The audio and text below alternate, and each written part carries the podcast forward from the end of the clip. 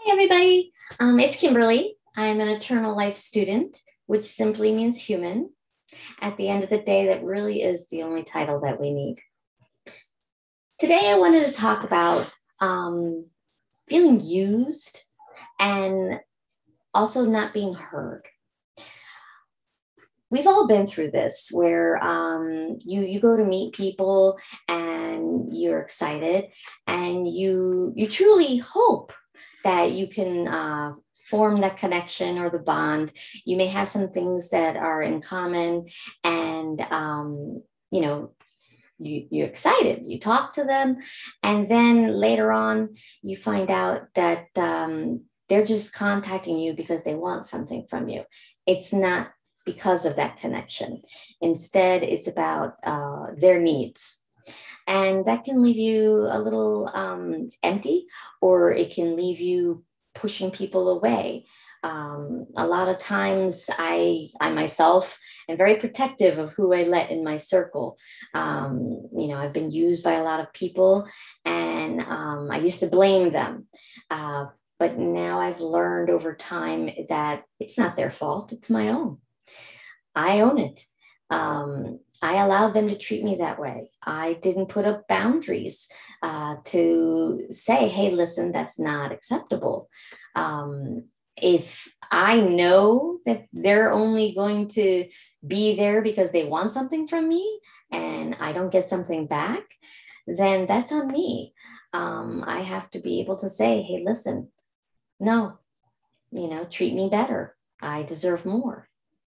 Um, on a separate uh, note with that is also feeling heard, I think um, is a big thing.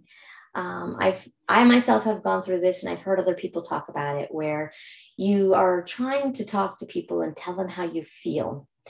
And you feel as though they're not listening to anything that you're saying. They may respond back to show that they they can hear the words that you're saying, but they can't feel the feelings that you're going through.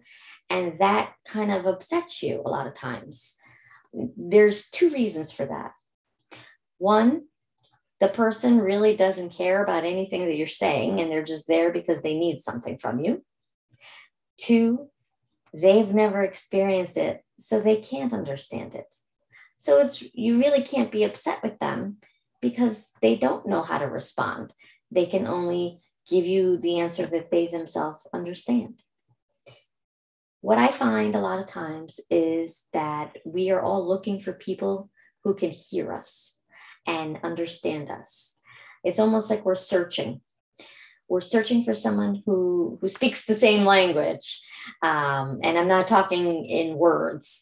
Um, I think that's one of the things that um, I hear over and over from people. And a lot of times it's, it's, they want to be heard for their, their pain. They want to be heard.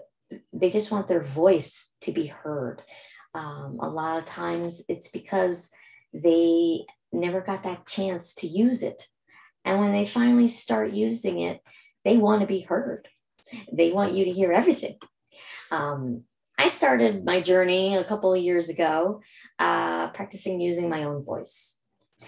Um, I talk to people all day long at work, and I have family and I have friends, and a lot of times I am just listening. I'm not talking so much about me or my feelings.